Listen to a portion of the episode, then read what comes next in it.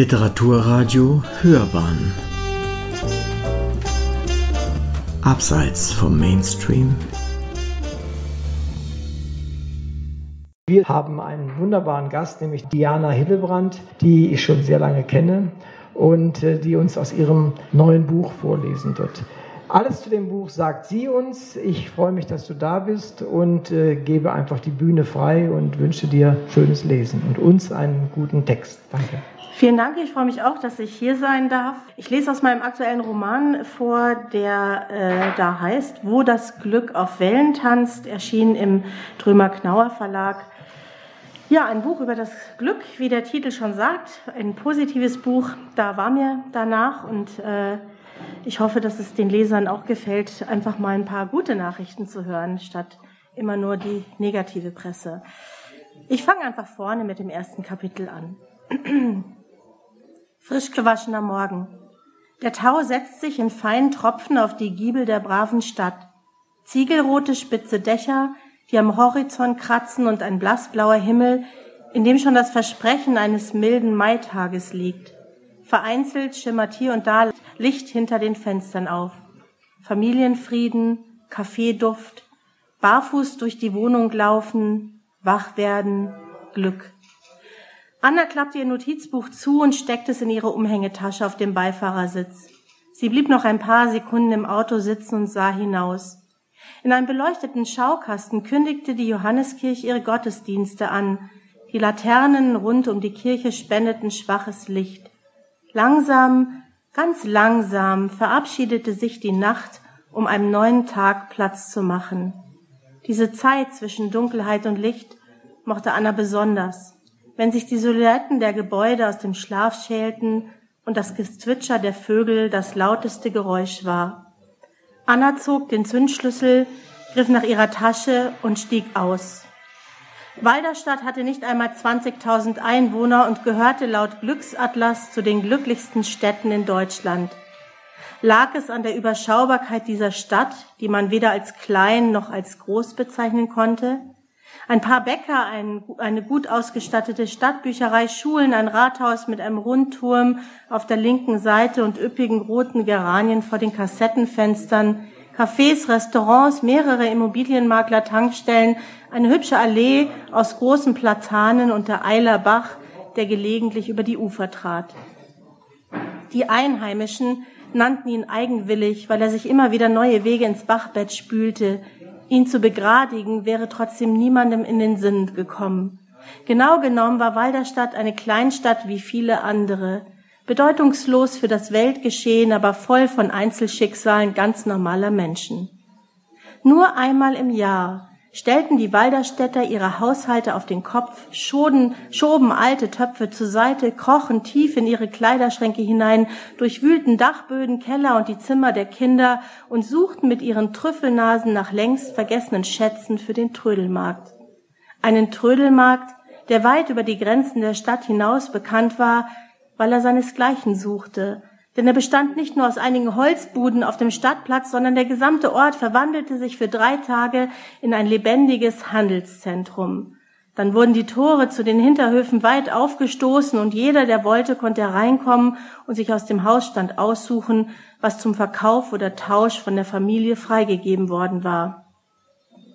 So kam es vor, dass die geschliffene Bleiglasvase der Oma nur zwei Häuser weiterzog und auf dem Kaminsims des Nachbarn ein neues Zuhause fand.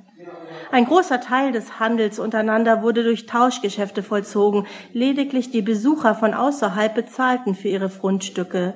Sie kauften ein bisschen Geschirr hier und da, einen alten Stuhl oder eine Lampe und fuhren wieder nach Hause, meistens ohne die Seele dieses Marktes gespürt zu haben. Die Walderstädter aber erlebten diese Tage wie ein äußeres und inneres Aufräumen, eine Grunderneuerung, die traditionsgemäß den Sommer einläutete. Ein allgemeines Glücksgefühl schien sich dann über die Stadt zu legen. Eine freudige Erregung, wie man sie kannte, wenn etwas Neues einzog und man sich von alten Dingen trennte. Man begegnete sich, blieb in der Tür stehen, begutachtete Handbemaltes, setzte sich, trank Kaffee und redete. Die Kinder drückten sich von Haus zu Haus und machten große Ohren. Drei Tage lang herrschte in Walderstadt ein gemeinschaftliches Treiben, und das hatte sich über die Jahre herumgesprochen. Noch war es ruhig, aber der Ansturm würde nicht mehr lange auf sich warten lassen. Anna schlenderte, die Hände tief in den Taschen vergraben, auf den Stadtplatz zu. Sie hatte es nicht eilig. Es ging ja erst los und die professionellen Händler bauten noch auf. Stabile Holzbuden, die in ein paar Stunden von der Vergangenheit so vieler Menschen zeugen würden, zerkratzte Pfannen, Teppiche, silberne Kerzenständer, Vasen, Keramik, Saucieren, Waschschüsseln, Spiegel, gerahmte Kunst, und an allem haftete das Leben. Vergangene Glücksmomente zum Anfassen. Anna wollte von Anfang an dabei sein, wollte den Geschichten begegnen, bevor sich später große Menschentrauben durch die Gassen schieben würden. Sie war noch in der Dunkelheit in München losgefahren. Doch nun war sie zu früh und fror. Sie zog die Jacke fester um sich, drehte sich unschlüssig im Kreis und steuerte dann auf das einzig hell erleuchtete Fenster in der Nähe zu. Lotto Otto. Sie lächelte. Hm. Der Mann hinter der Theke stützte sich mit dem Ellbogen auf eine Zeitung. Er blickte auf, als die Glocke an der Tür ertönte. »Guten Morgen, wie schön, dass Sie aufhaben«, rief Anna. Kommt selten vor, dass um diese Uhrzeit jemand mit guter Laune hereinkommt. »Tatsächlich? Also wenn ich jetzt noch einen Kaffee bekommen könnte, dann wäre ich sogar wunschlos glücklich.« Der Mann, den Anna anhand seines Namensschildes als Otto ausmachte, dachte, deutete auf den Kaffeeautomaten. »Perfekt!« Sie schob einen Pappbecher unter den Auslauf und drückte auf die Taste Milchkaffee. Ohne sich umzudrehen, spürte sie Ottos Blick in ihrem Rücken. Als der Kaffee durchgelaufen war, drehte sie sich um. Sie werden es nicht glauben, aber ich war sogar schon einmal hier, in Ihrem Laden. Otto blickte von seiner Zeitung auf. Sie? Das wüsste ich aber. Anna nahm einen Plastiklöffel und rührte ihren Kaffee um. Doch, Sie wissen es nur nicht mehr. Es ist schon ein paar Jahre her. Mein Vater war dabei. Sie schmunzelte. Ich war ungefähr zehn und jetzt bin ich über dreißig. Ach so, sagte Otto. Da hatte ich den Laden ja gerade erst eröffnet. Und? Fragte Anna. Und was? Was ist in der Zwischenzeit passiert? Otto schnaubte. Was halt so passiert in zwanzig Jahren. Ich bin älter geworden, meine Frau hat mich verlassen, Walderstadt hat eine Bürgermeisterin und einmal hat einer bei mir richtig was gewonnen. Aber glücklicher ist er deswegen auch nicht geworden. Nicht? Nicht. Dabei habe ich gelesen, dass die Menschen in Walderstadt zu den glücklichsten in ganz Deutschland gehören sollten.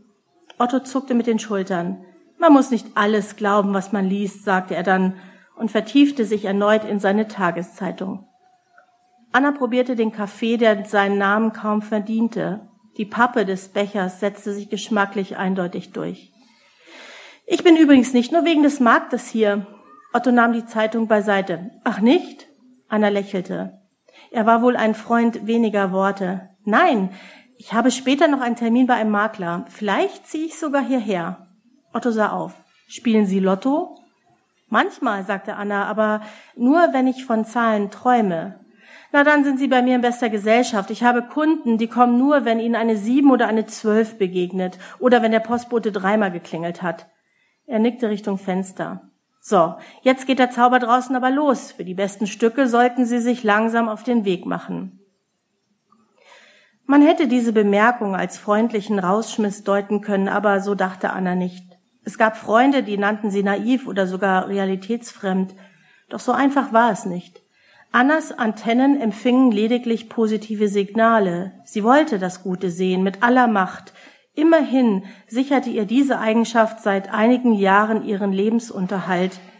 Hätte sie nur ein paar Minuten länger in Ottos Laden sich umgesehen, hätte sie mit Sicherheit in einem Magazin oder einer Zeitschrift einen Artikel von sich gefunden, den sie unter ihrem Pseudonym Julia Jupiter geschrieben hatte.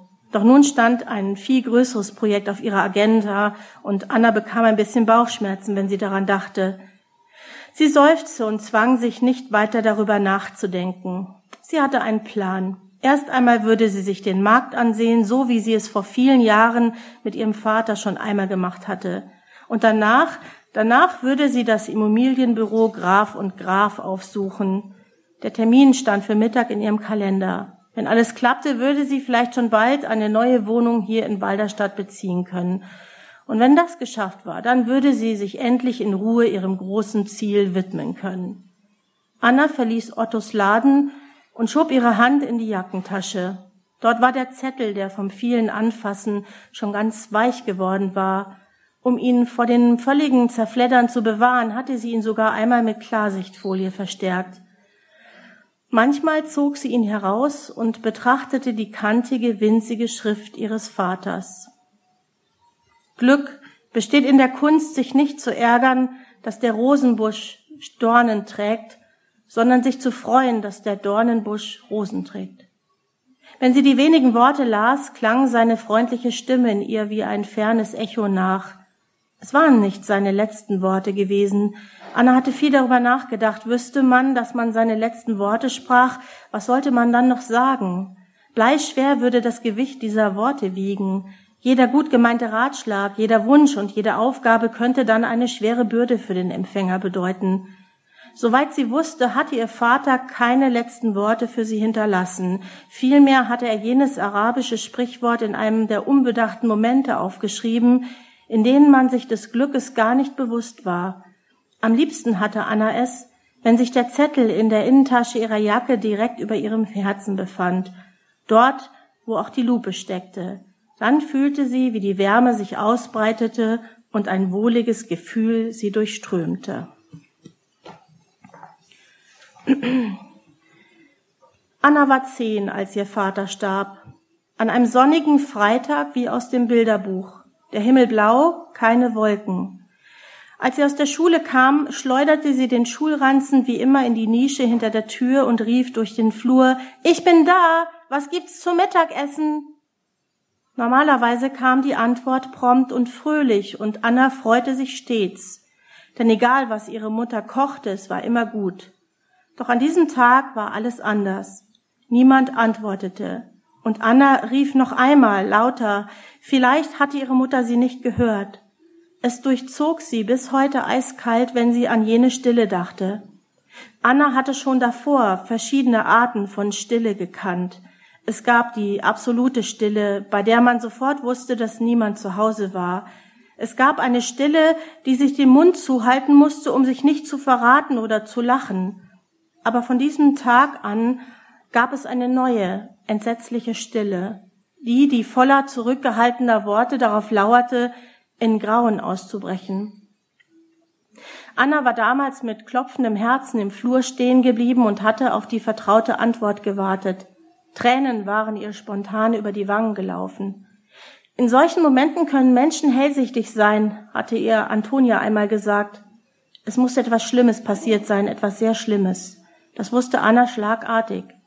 Sie ging langsam und leise in die Küche. Dort fand sie ihre Mutter kerzengerade auf einem Stuhl sitzend, mit einem Tuch in der Hand, das sie sich auf den Mund presste, vermutlich um nicht laut zu schreien, um Beherrschung ringend und mit einem Gesicht, das Anna kaum wiedererkannte. Ihre Mutter hatte gewartet, hatte sie nicht aus der Schule abholen lassen, hatte nicht angerufen, hatte ihr den letzten unbeschwerten Schultag ihres Lebens geschenkt. Denn das Schicksal hatte mit aller Macht zugeschlagen. Ihr Vater war eineinhalb Stunden zuvor an einem Herzinfarkt gestorben. Er war nur siebenundvierzig geworden. Anna dachte an ihre erste absurde Reaktion daran, wie sie in ihr Zimmer gerannt war und die Lupe geholt hatte. Damit suchte sie in der Wohnung stundenlang nach Spuren ihres Vaters. Sie wollte und konnte nicht glauben, dass er einfach weg war. Obwohl sie erst zehn gewesen war und zwischen Märchen und Realität zu unterscheiden vermochte, war sie sich sicher gewesen, dass er sich ganz klein gemacht und an einem Ort versteckt hatte, den sie nur mit der Lupe finden konnte.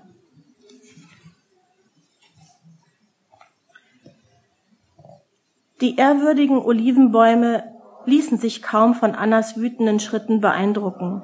Planlos stapfte sie kreuz und quer durch das Gehölz. Glaubte man Francesco, waren diese Bäume viele hundert Jahre alt.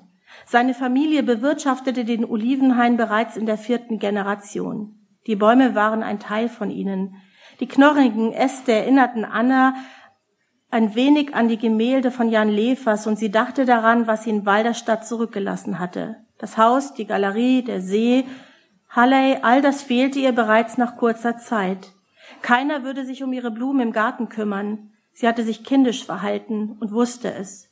Doch hier war niemand, mit dem sie es besprechen konnte. In der Innentasche ihrer Jacke tastete Anna nach ihrer Lupe.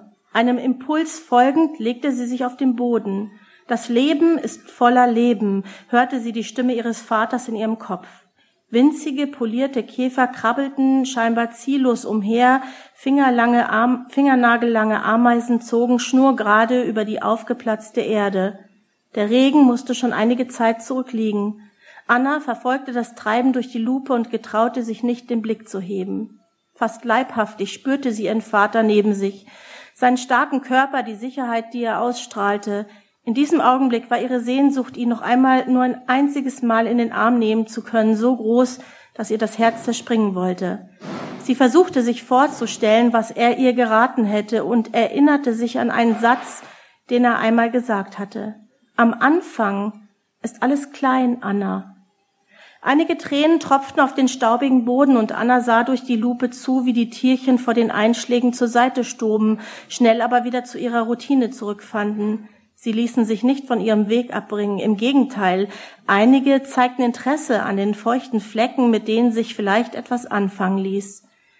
Anna hatte aus einem kleinen Problem ein großes werden lassen, und statt sich dem zu stellen, war sie weggelaufen. Sie seufzte, aber damit war das Problem nicht gelöst, sondern nur noch viel größer geworden.